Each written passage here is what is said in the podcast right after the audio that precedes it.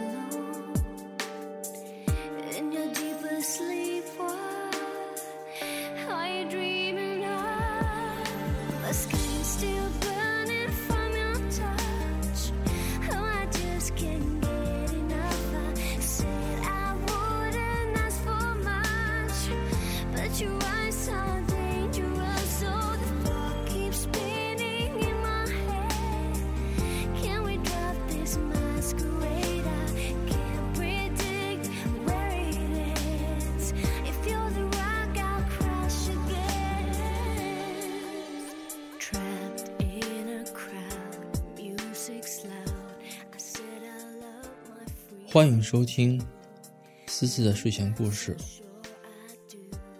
其实我发现最近放了之后，好像有一些人也在听这个，但是我估计他们应该是听了开头就没再听下去吧，因为这个计数是从播放开始就算的，不是听完一整遍才算。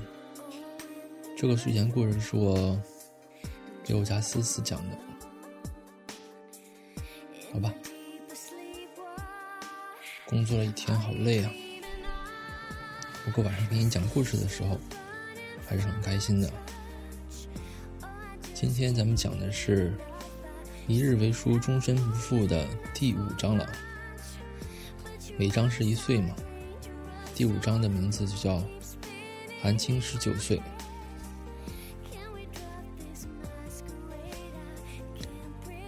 韩青待在派出所的审问室里，原本戴着的墨镜摘了下来，露出一双乌黑的眼睛，两手乖巧的搭在身前，一身白色的淑女装扮，显得格外娇小安静，似乎刚刚在立交桥上超速行驶，并且撞到人的不是他。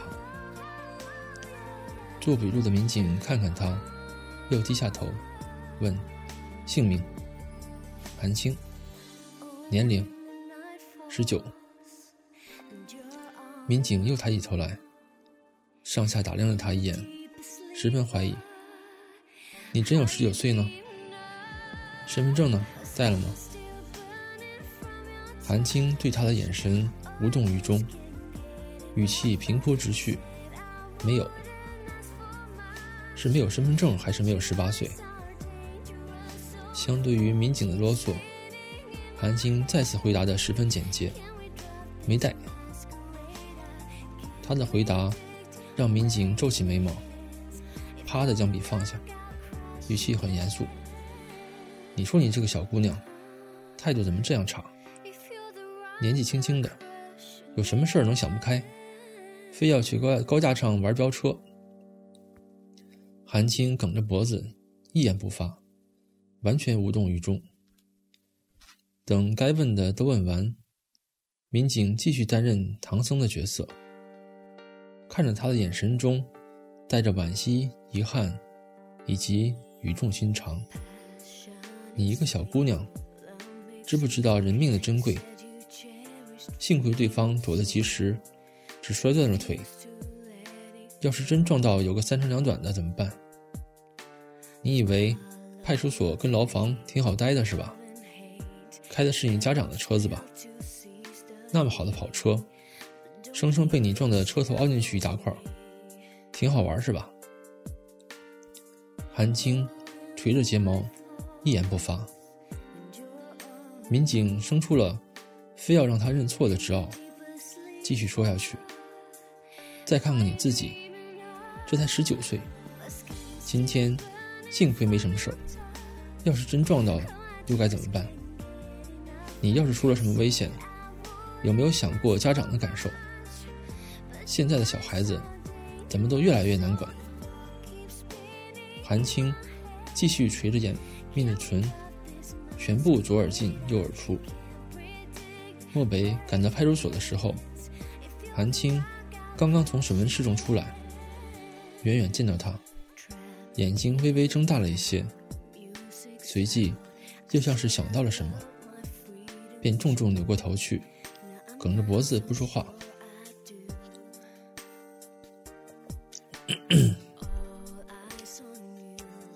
这个眼神让他想起了当初从教务主任的电话中得知他早恋时候的情景。黑白分明的眼珠里，像是承载了许多的话，也是这样的眼神，倔强又任性，还带着一点让人不忍责罚的委屈。漠北低叹一声，走上前去。韩青双手撑在椅子上，双脚悬空，无聊地看着相隔一扇玻璃窗的漠北，在里面同民警交涉。其实，他并非不知晓自己的错误和责任，但只因为他的监护人是漠北，许多事情仿佛都可以轻松搞定。他藏在他的身后，不用做什么。就能免去诸多的麻烦。似乎，他甩手留下的任何烂摊子，他都可以收拾得干干净净。漠北，又是漠北。他今天下午撞车之前的那一个瞬间，想到的也是这两个字。想到他叼着没有点燃的香烟，手把手教他学开车，侧脸清俊。眉眼沉静，嘴角勾起的温柔，他闭着眼都可以描摹下来。他因为物理奥赛得了全国一等奖，直接获得高考保送名额。确定被成功录取后，韩青就彻底挥别了明华高中，在家清闲了多半月。接下来，就缠着漠北，要教他开车。刚刚买了不久的新车做教学车，漠北这等精英老板当教练，他一个月来的学车阵容堪称豪华。本来上手很快，心情也十分愉快。韩冰这些天没有住在别墅，他的心情就更加愉快。但这些都在今天下午戛然而止。韩青。从书店抱了一摞书回来。别墅花园前没人，他隔着老远就听到二楼有隐隐的争吵声。其实大概也算不算，也不算是争吵，因为他辨别了片刻后，只听到韩冰一个人在歇斯底里。用这个词来形容他，真的不算过分。即使韩青没有看到。从声音也可以分辨出，这个漠北的未婚妻，此刻大概是真的快被逼疯了。客厅里也没有人，韩青一路轻手轻脚上楼，寒冰的声音越来越清晰，中间甚至还夹杂着陶瓷玻璃等的破碎声，以及女人的哽咽声。前天订婚，我就说结婚。你说你需要给韩青缓冲时间。去年我说结婚，你说韩青今年高考，不想给他刺激。如今我又说，你又告诉我要再等等。韩青，韩青，你心里眼里全是韩青，半分没有我的位子。漠北，你是不是吃准了？我已经吊死在你这棵树上，所以你才能这样欺负我。漠北仿佛是不紧不慢的抿了口茶，把水杯放下，才温和开口：“我们的事儿与韩青没有关系，我们早就讲过清楚。我一直都对你没有什么感情，更无所谓谁吃准了谁的问题。我们之间无论结婚不结婚，都仅仅是两家的联姻关系。”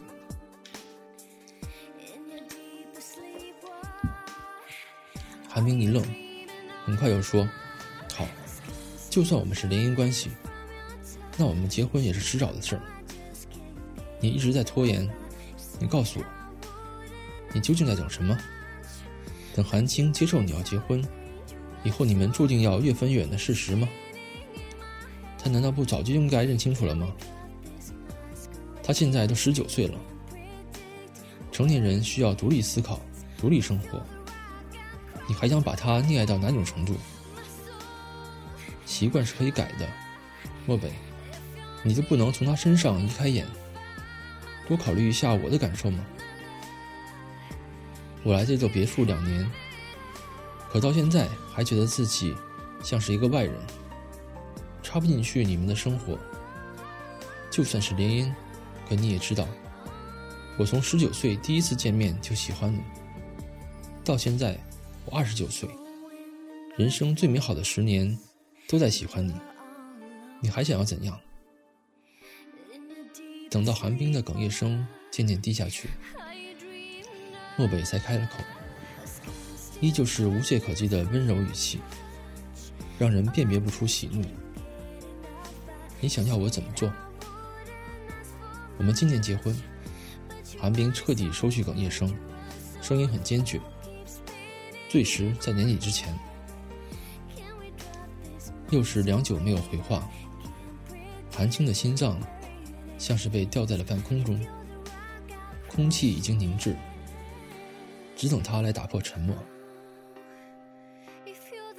不知过了多久，漠北终于回话，低低的，却还是可以听清楚。好，韩青想到这里。眼睛又开始被泪水遮得模糊不清。事实上，从听完漠北和韩冰的谈话，跑下楼，跑出客厅，开车冲出别墅，截止到现在，他的眼珠，他的泪珠已经掉了无数回，甚至都来不及鼻头泛酸、喉咙哽咽，眼睛里的泪水就已经肆无忌惮地冲了出来。他回想下午撞车之前的场面，因为泪水盈满眼眶，让他一时没有看清道路。而他的车子不知何时已偏离方向，对面的车远远冲过来，他没闪没避，眼睁睁地看着两车撞在一起。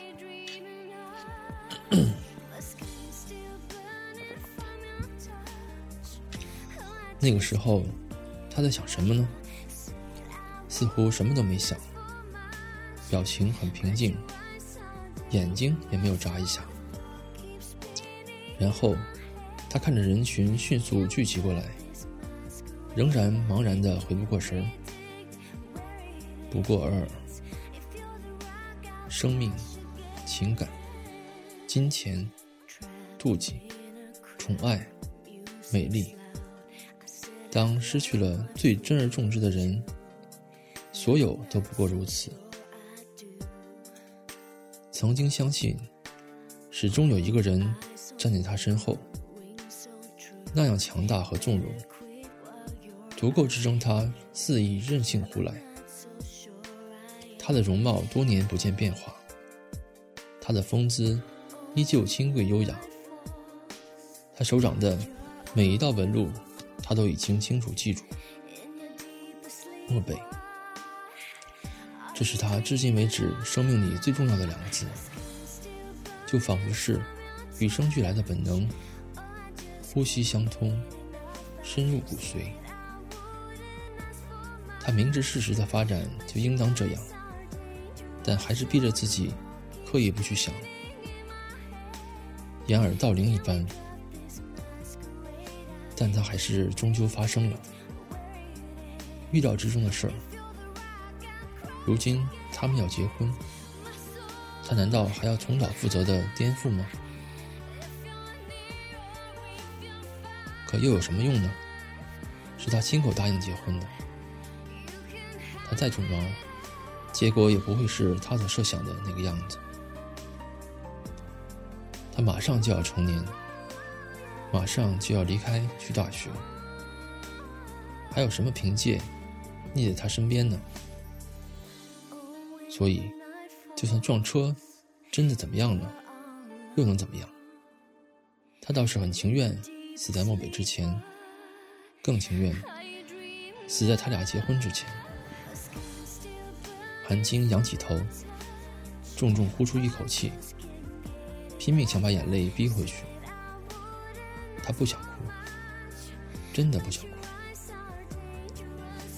但韩青最终还是跑去了盥洗室，泪水悬空落下，顺着光滑的大理石慢慢蔓延，渐渐的积成了一滩小水洼。也不知过了多久，有个穿着警服的女人推门进来，看到韩青在咬着唇，无声的抽噎，神色有些异样。但还是很快恢复平常，然后拍拍他的肩膀：“是韩青吧？你的小叔叔在外面已经等你很久了。”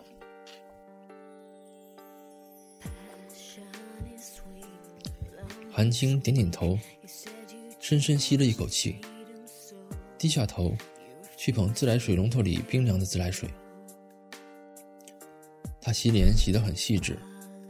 但还是没能洗去红眼眶，整张脸蛋一看便知是被泪水浸泡过，眼睛已经泛肿。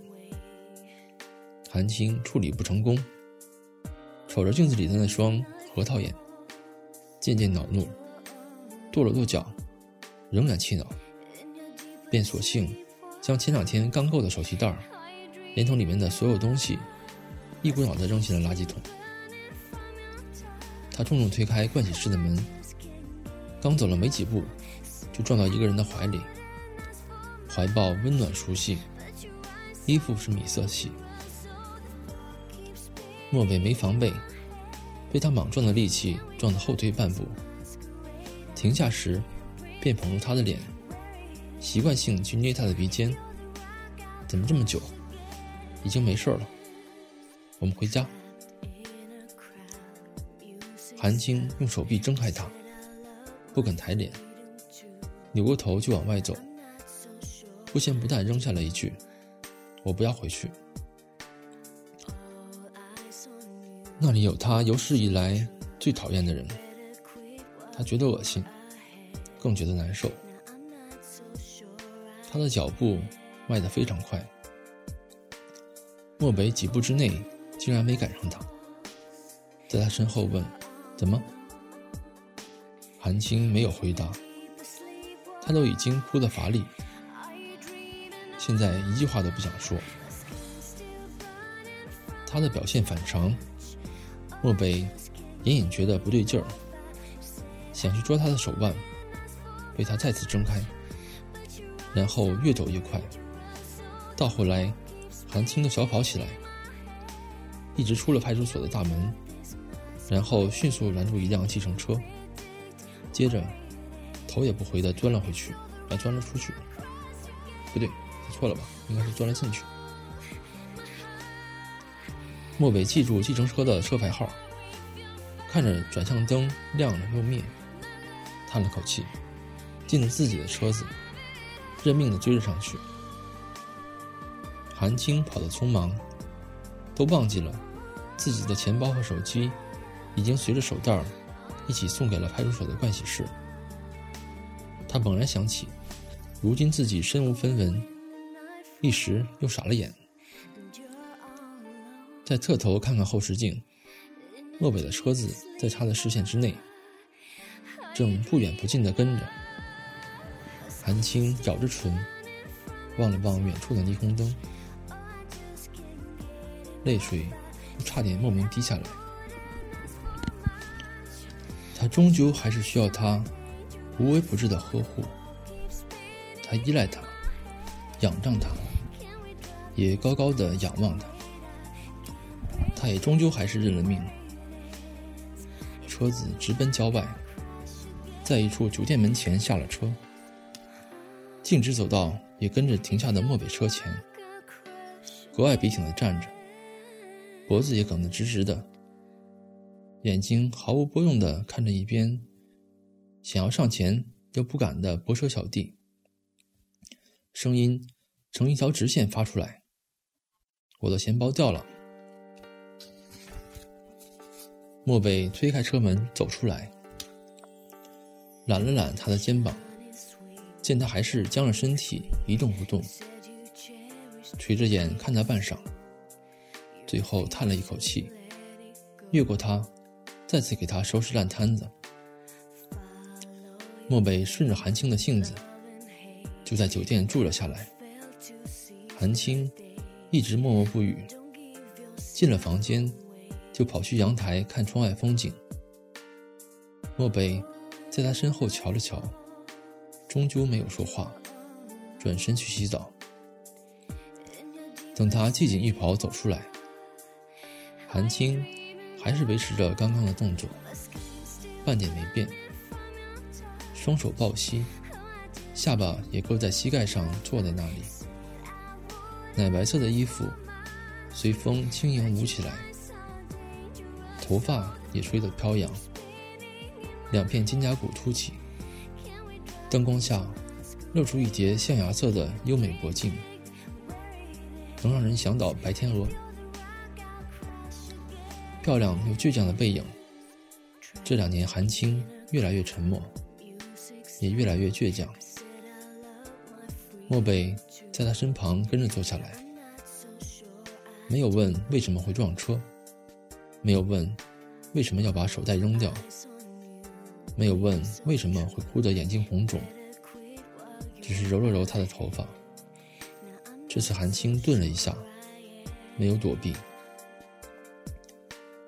他牵起一丝笑意：“想不想去泡个澡？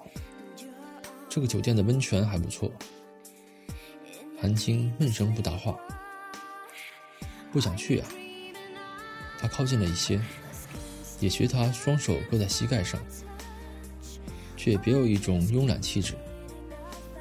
软了声线，轻轻的哄：“那想不想跟我说点什么呢？”韩青把脑袋转九十度，后脑勺冲着他，依旧闷声不答话。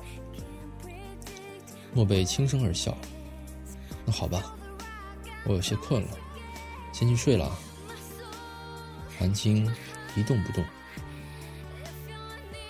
漠北握住他的一缕头发，在他耳边再次重复，嗓音格外轻柔：“还不跟我说话？那我真睡觉去了。”他等了半分钟，韩青还是硬着性子一声不吭。漠北淡淡弯起嘴角。刚刚站起来，袖口突然被揪住，一低头，韩青正仰脸，无声的瞧着他，嘴巴扁成一条直线，眼睛里面有泪花，是拼命压抑哭泣的模样。他眨一眨睫毛，眼泪就成两串掉了下来。泪水一旦冲出眼眶，就难以控制住。漠北很快蹲下身，把他抱住，温声安抚：“我要清醒的眼泪是珍珠，不能总是哭。”韩青毫不领情，揪住他的袖子，缠绕得越来越紧，边抽噎，边梦声梦气的顶撞：“那也是廉价珍珠。”你一点都不在意。漠北笑笑，指尖一点点拂去泪水，没想到却招惹的更多。他敛了笑容，低叹一声：“我哪里不在意？明天去买个瓶子好不好？专门盛珍珠用的，一点都不好。”韩青的声音陡然提高。眼睛哭得睁都睁不开，你都不问问我为什么哭，你就知道表面功夫，知不知道治标不治本呢？是我的错，我只是觉得你想说的时候自然会告诉我。莫北一手撑住下巴，那你可不可以告诉我，你为什么会这么伤心呢？晚了，我现在不想告诉你了。韩青把泪水全都涂抹到他的袖子上，然后推开他，撑起身。我要去泡澡，不要理你。好了，今天的故事就到这儿了。这个故事好听吗？啊，其实我觉得你有可能是都没在听故事的情节，就一直是在听我的声音，好睡觉。嗯，也挺好的。我觉得能让你睡得安安稳稳的，才是最高兴的事情。嗯，那等一下我要睡觉去了，特别希望能尽快的到你身边，然后就在你旁边给你讲故事，能看着你睡着，那样才最好呢。好吧，晚安，思思。我很想你。